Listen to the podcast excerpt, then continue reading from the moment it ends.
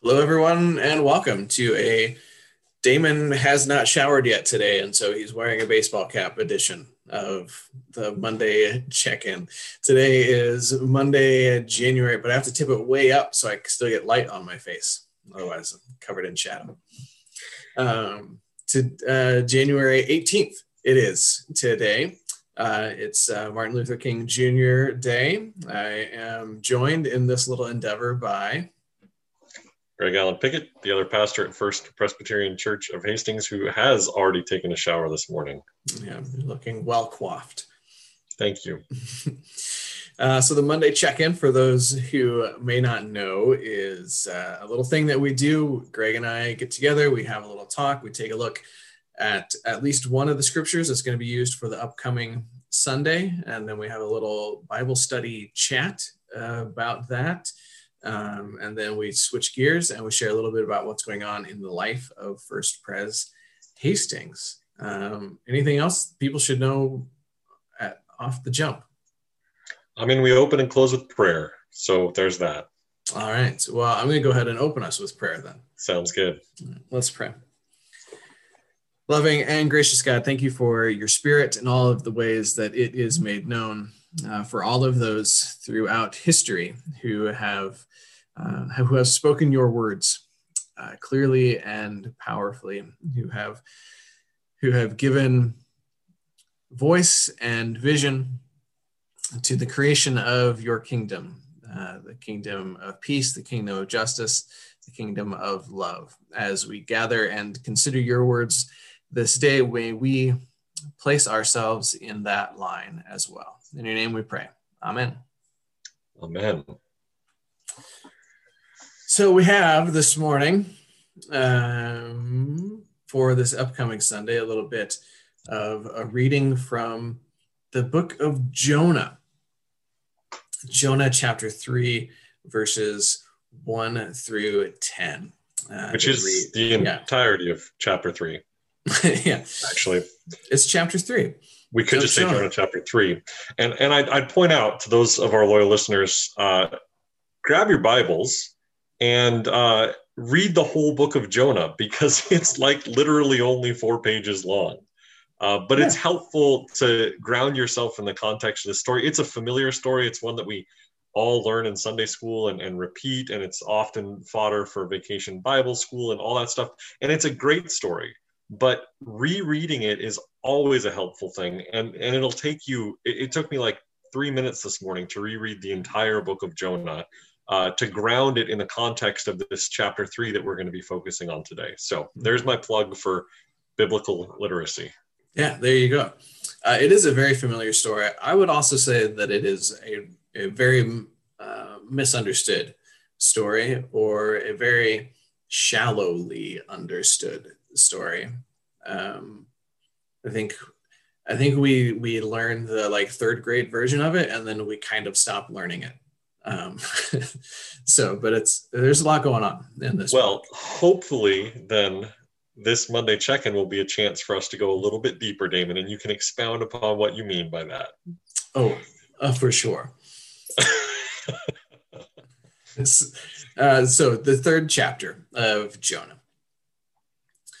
The word of the Lord came to Jonah a second time, saying, Get up Go to Nineveh, that great city, and proclaim to it the message that I tell you. So Jonah set out and went to Nineveh, according to the word of the Lord. Now, Nineveh, was an exceedingly large city, a three days walk across. Jonah began to go into the city, going a day's walk. And he cried out, Forty more days, and Nineveh shall be overthrown. And the people of Nineveh believed God they proclaimed a fast, and everyone, great and small, put on sackcloth. When the news reached the king of Nineveh, he rose from his throne, removed his robe, covered himself with sackcloth, and sat in ashes. Then he had a proclamation made in Nineveh, in Nineveh by the decree of the king and his nobles. No human, no human being or animal, no herd or flock shall taste anything they shall not feed, nor shall they drink water. Human beings and animals shall be covered with sackcloth, and they shall cry mightily to God. all shall turn from their evil ways and from the violence that is in their hands. Who knows? God may yet relent and change his mind. He may turn from his fierce anger so that we do not perish. When God saw what they did, how they turned from their evil ways, God changed his mind about the calamity that he said he would bring upon them, and he did not do it. Greg, what do you got?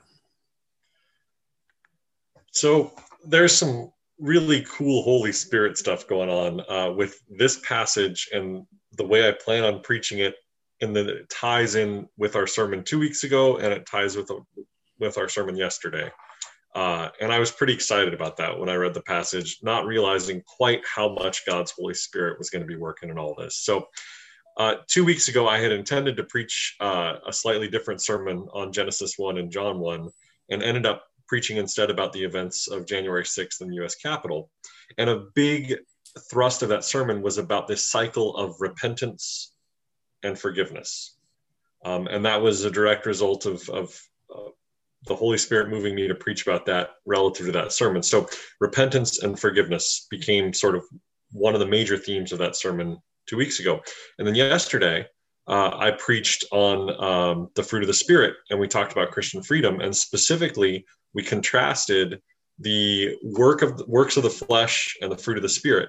And we talked about how the work of the flesh tears us apart, it pulls connections apart, and the fruit of the Spirit brings us together. So, work of the flesh, separation, fruit of the spirit, connectivity, and unity.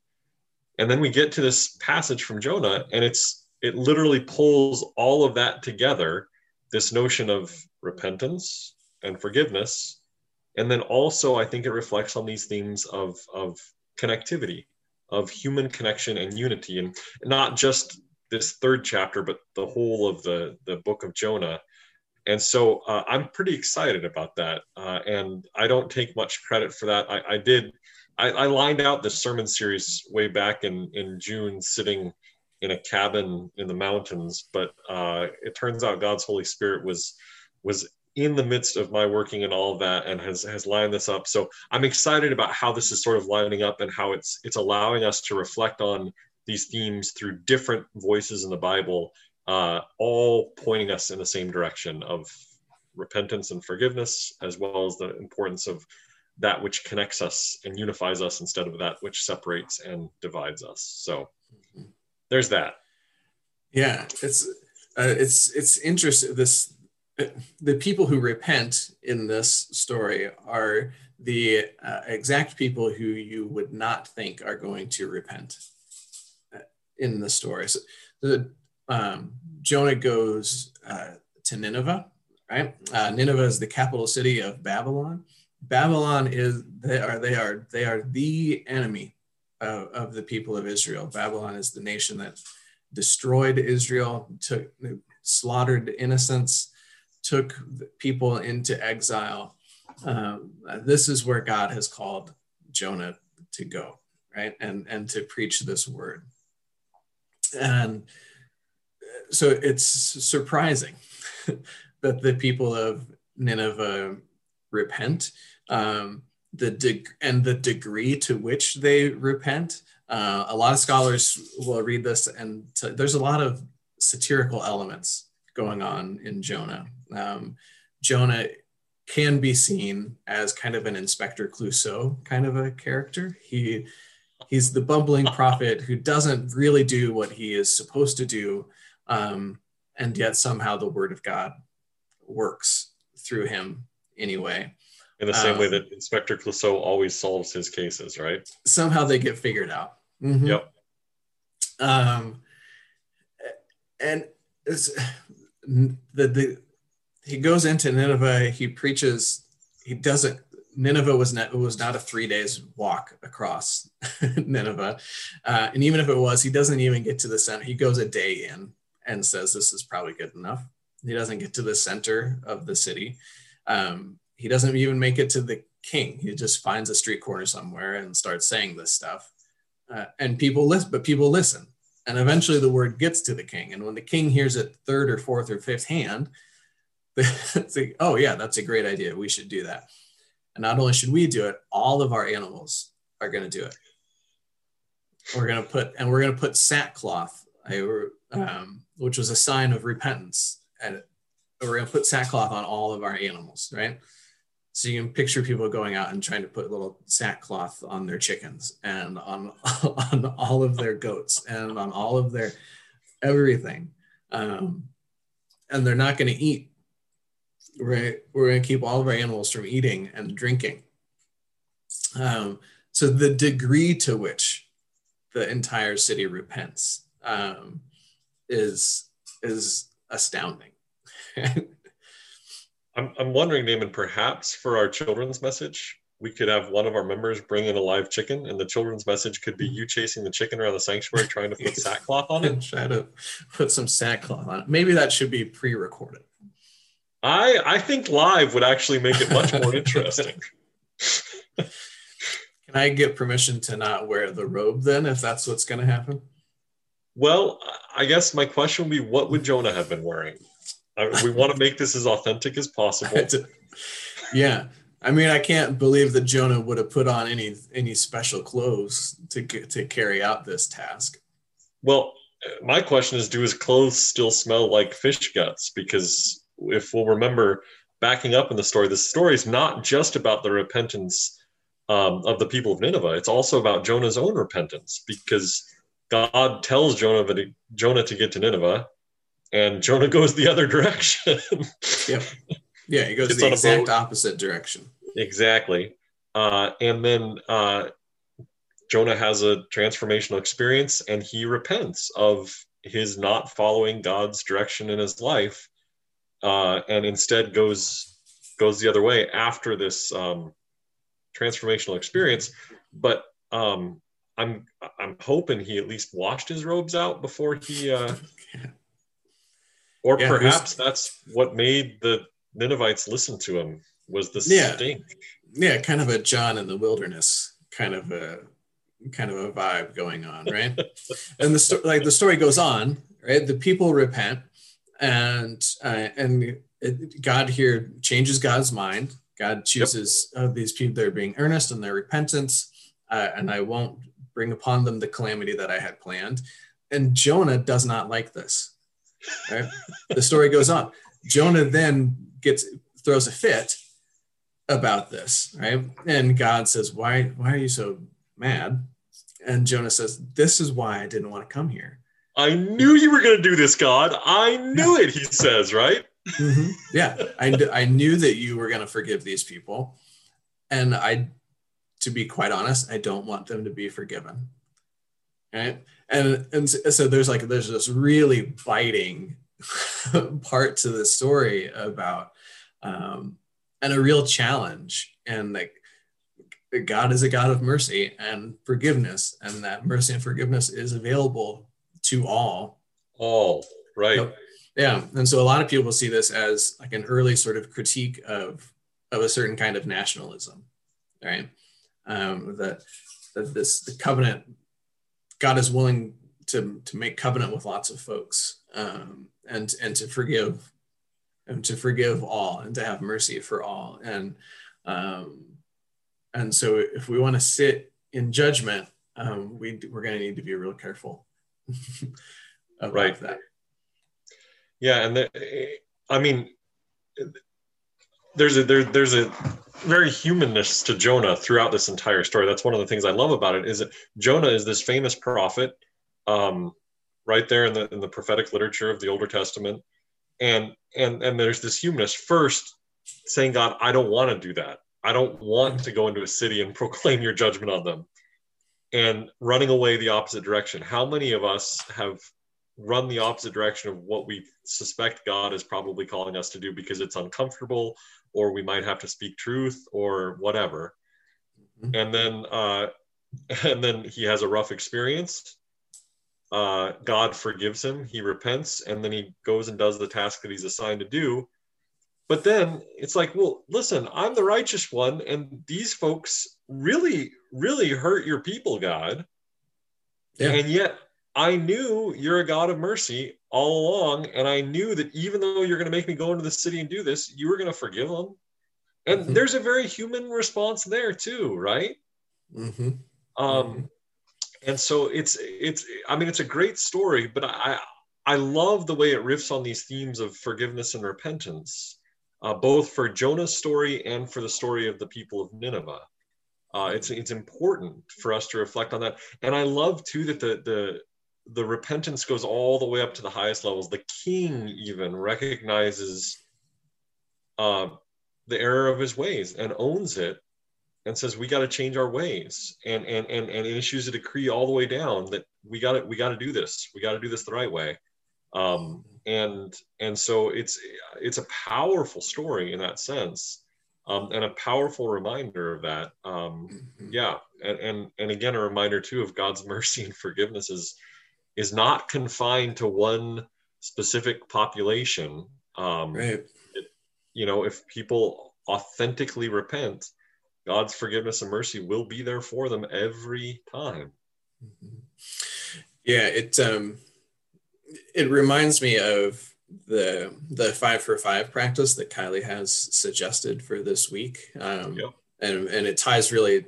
It's in the lectionary. It's tied with a different gospel reading, um, but it ties really well with this the story of the uh, the man who thought himself righteous or I don't yes. know whatever this yes. whatever the little heading is, right? The the two people go to the to the temple to pray, and one says, "Thank you, God, that I am not like everybody else. I I don't rob, I don't cheat, I don't steal. I, you know."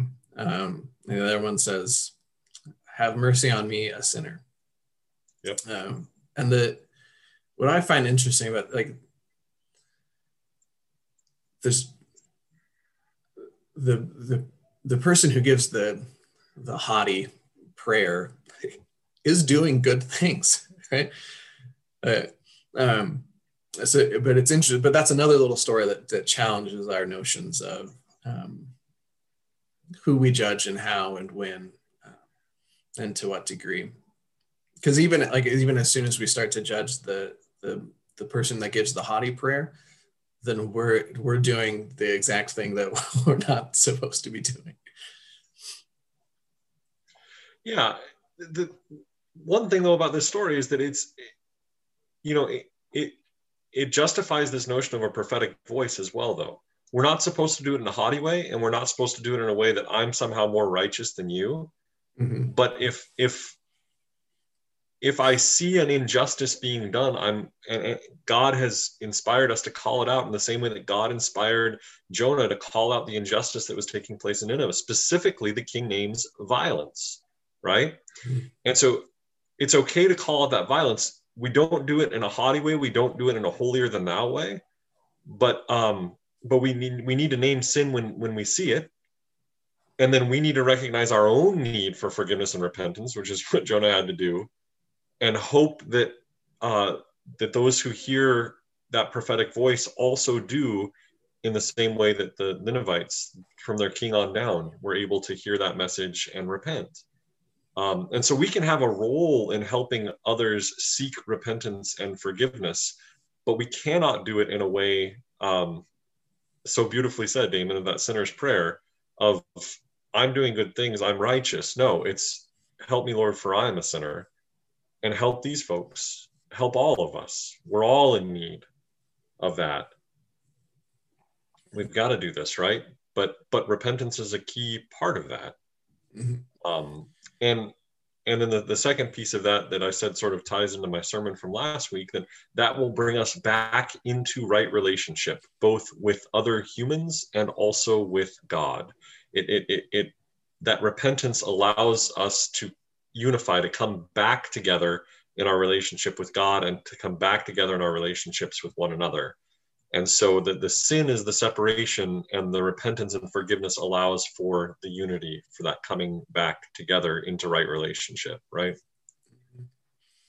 Yeah and i and i think that that that part about naming the injustice is i think is critically important in this in this passage and just in our lives right um yeah and and to do that clearly and concisely and and say these are things that need to stop happening um, and if i'm contributing to that then then i need to stop contributing to it and I need to stop being complicit in it or whatever the case. Um, and if it's things that are happening on a wider sort of scale, then then we need to stop because we can't really get through life without making any any sort of judgments at all. Right? We need some sort of boundary. We need some sort of standard. We need it's, it's and now it's reminding me of your sermon from Sunday that that it's not it's not not freedom for to just be disconnected from everything um, that it's freedom actually to, to recognize how connected we are actually to everything else. Yeah.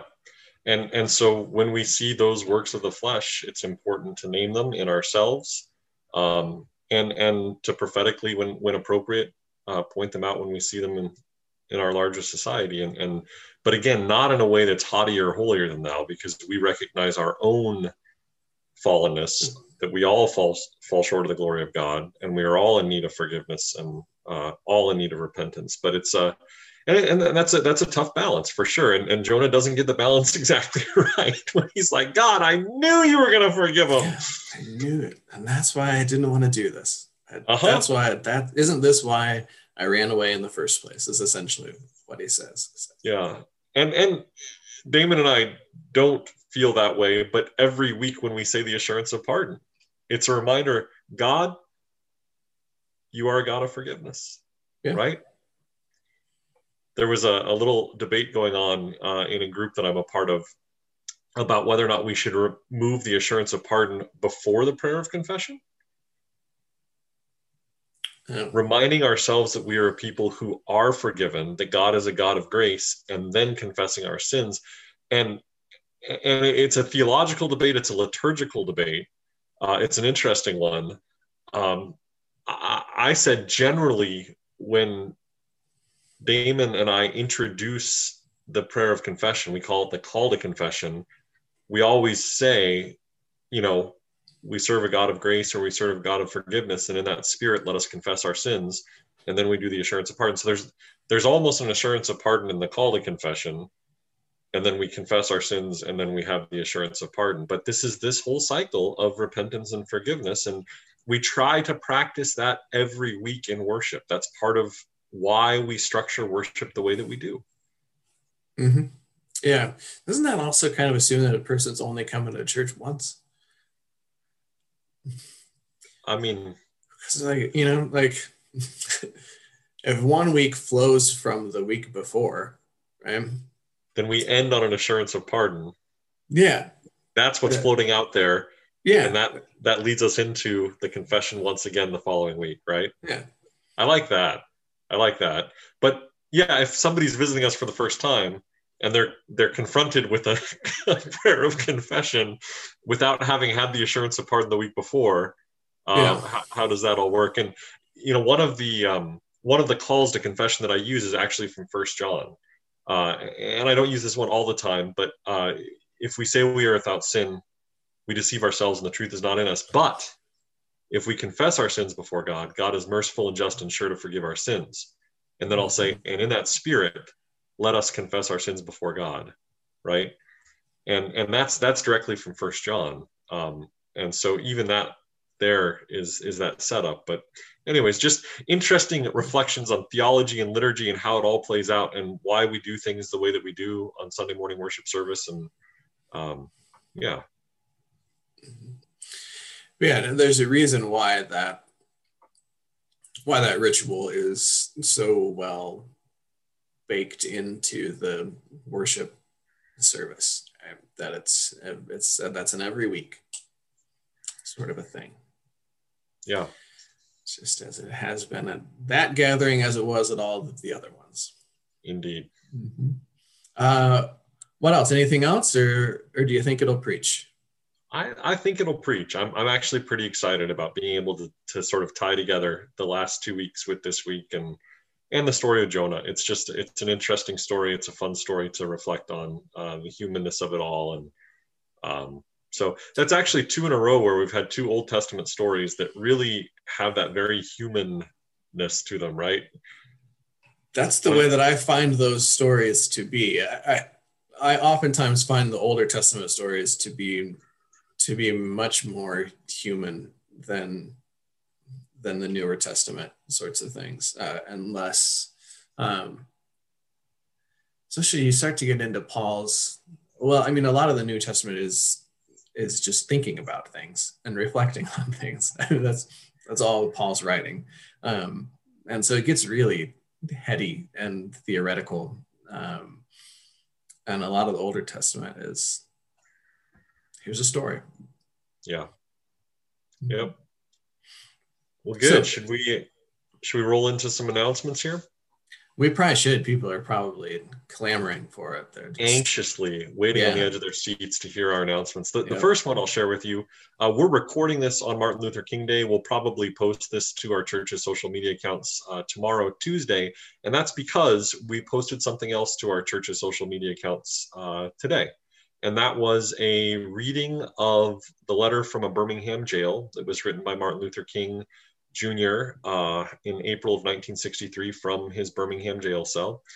And uh, what what we did is 16 clergy or faith leaders in the central Nebraska area got together and recorded sections of that letter, and then we edited a video together of all of us reading that letter uh, section by section. And we're inviting our church uh, to do that today to uh, to read the letter from Birmingham jail, either to listen to our recording, which runs about 55 minutes, uh, or to read the text of that letter.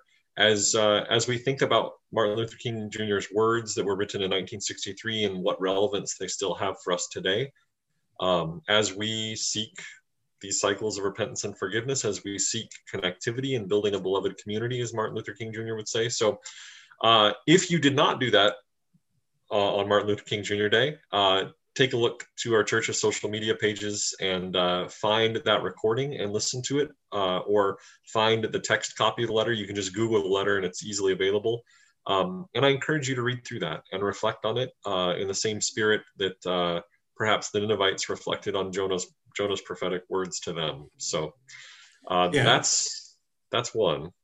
Yeah, it would be a nice um, spiritual practice for a person uh, to add into their life if they wanted. And it would pair really nicely with the, the five for five practice this week that we uh, we mentioned a little bit ago. But Kylie Wenberg, parish associate, has been um, uh, working on and pulling together and, and helping us to how do we add a little bit of spirituality into our daily lives? How do we continue to explore our faith even though we are continue to experience this separation and isolation because of COVID-19. And so she has these uh, five for five, uh, five minutes for five days spiritual practices. My cat's about to jump on my lap, maybe, so be aware of that. Um, and this week's practice is, is, based off of the story that we talked about. It's um, a very simple prayer. I'm not going to remember it exactly, but uh, Lord Jesus, something. Have mercy, Have mercy on there's, me. There's a little phrase there that I can't remember, but uh, Lord Jesus, Son of God, maybe, have mercy on me, a sinner. Yep. And to and to repeat that um, several several times for five minutes um, as your prayer, and to do that every day. But if folks are looking for a better explanation, uh, they can find that on our YouTube page, I believe. So correct. It's already been uploaded there. So that video of Kylie explaining that spiritual practice is there, as along with uh, videos of Kylie doing that. I think there are now nine, eight or nine of them up there. Uh, we started this process in Advent and have continued it. And so each week, Kylie explains uh, this five for five, spending five minutes, five days a week uh, in some sort of prayer uh, or some sort of spiritual practice. And so we invite you to engage with that as well. Um, our session, the Leadership Council of the Church, will be meeting this Thursday, the 21st, to talk about what uh, COVID precautions are going to look like for the next month or two. And so we will update you with regard to that in terms of worship and meetings in the building and all that stuff. Uh, so keep an eye out for that. We'll uh, I'll probably share a letter on Friday, and then we will uh, also let you know from the pulpit next week where we're going with that. Uh, some hopefulness in that the vaccination has made its way to Adams County. uh, and so we we see an end, but uh, also we see that the the spread of the disease in our local area is still uh, relatively high and the positivity rate is still relatively high. So we're going to continue to balance um, the health and safety of our local church family as well as our community with our desire to gather as a family of faith. So keep uh, keep an eye out for that. Um, in that vein, uh, we're scheduling our annual congregational meeting on January 31st. Uh, that will probably be done virtually or remotely. Uh, so we will probably roll right into the congregational meeting after worship on the 31st if you're listening on the radio or watching on Facebook. Uh, and you'll be able to participate uh, by mailing in a ballot for the items that we have to vote on. And also, we will have a phone number that people can call in if somebody wants to bring a motion to the floor of that meeting. But otherwise, uh, we will be it will be done by either mail-in ballot or we will also send out a link where people can vote um, virtually using a Google form. So keep an eye out for that as well. We'll have a lot more details about that uh, at our Monday check-in next week, uh, and hopefully by then we will have mailed the stuff out and people will be getting that, and we can talk a little bit more about that. Uh, what's going on with Christian Ed, Damon? Well, I can tell you about a couple of things. Uh, we have we are in the midst of a little three-part forum series um, on sort of creativity and spirituality, creativity and the arts, the arts and spirituality, the arts and faith, or something along those lines. Uh, so Turner McGee uh, was was joined us a couple of weeks ago. This past Sunday, Byron Jensen joined us. Um, this coming Sunday, I believe Ruth Nielsen uh, will be joining us, and all sort of sharing different ways that they see spirituality, faith intersecting uh, with the arts. So on Sunday, Byron uh, shared with us some some really interesting sort of musical analysis of some pieces by Bach uh, and other well-known mass uh, composers. Um, as well as a few other things, uh, and, and it was really interesting. So, if folks are interested would like to hop on this coming Sunday at 9:15 uh, to hear what Ruth has to share. Uh, there's just a we're doing that by Zoom. There's a little link. They can contact the church, and we will get that to them. Uh, that link will probably go out in in an email at some point this week as well, so folks can be on the lookout for that. Heirs Apparent continues to meet. That's a an adult uh, conversation and study group. They've been meeting via Zoom. Um, I forget now what the the study is that they are looking at right now. Um, but if folks are interested in checking that out, same kind of deal. Let us know. We can get you the Zoom link and information. Um, and I know that for our younger folks, our elementary aged children, uh, there are packets that Steph has put together, sent out to families. And then each week there's a, a video lesson for families to find on our YouTube page and take a look at and, and study together and continue to grow in our faith that way. And you always recommend that adults check them out as well. So I do because uh, Steph and some of our favorite Sunday school teachers are doing a great job. Uh, Steph does didn't know she'd have to have video editing skills when uh, she uh, signed up to be the director of Christian Ed, but she's done a phenomenal job of editing those videos together and pulling uh, different Sunday school teachers in to help uh, lead those videos. So they are pretty remarkable. We're grateful for her. Um, two two interesting items of note. One, uh, Linda Volweiler played a great prelude that was a Bach piece uh, this Sunday morning, right after uh, yeah. Byron had just spoken about Bach. Um, which is fun. Mm-hmm. Second, uh, Ruth Nielsen, who's leading the forum next week, uh, and I were talking, and we discovered a bunch of stubby altar candles. Right, so we we we have candles on our communion table that burn down, and once they get to a certain height, we replace them with new candles. But neither Damon nor I can throw out the old candles. We just can't bring ourselves to pitch because they're they're they're like this this big and it's like well and so they're since I have been here, uh, which coming up on four years, I, I put them in a box in the Kessler room, not knowing what to do with them. And uh, Ruth is very creative. She's uh, an art teacher at the high school. And uh, she and I talked about it, and she is going to uh, melt down those altar candles and make new candles out of them. We got a wick and uh, the other things necessary to make candles. And Ruth's going to teach herself how to do candle making. And then we'll take those old altar candles and melt them down into something new and beautiful, which will become a Christ candle, which we will then use uh, either in the chapel or on our Advent wreath or something. So just kind of a fun, exciting aside. But, uh, you know, we, we church for folks kind of nerd out on this stuff. It's, uh, it's, it's fun. Yeah. So, I mean, I would be willing to throw those things away, but I know that there's a box there. And so I just figured that's what we did with them. I didn't want to offend anybody by throwing them away. Thank you. Thank you for not being offensive, Damon. Should we close with prayer? Yeah. All right, let's pray. Gracious and loving God, we thank you for uh, the creativity that you have gifted us with uh, that manifests itself in so many different and beautiful ways. We also thank you for the gift of your holy word that we studied this morning.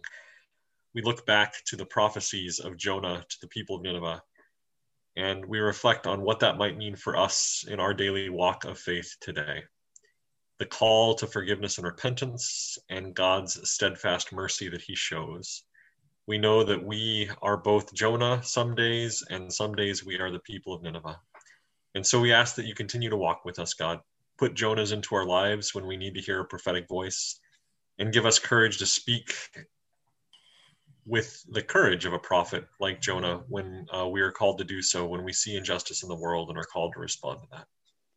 Above all, we thank you for for this community that you have created, this community of First Presbyterian Church of Hastings and all the ways that it connects our lives with the lives of others, knowing that we are connected ultimately in our Christian freedom to love one another. We ask all this in the name of your Son, Jesus. Amen. Amen. With all those things said and done, toodaloo.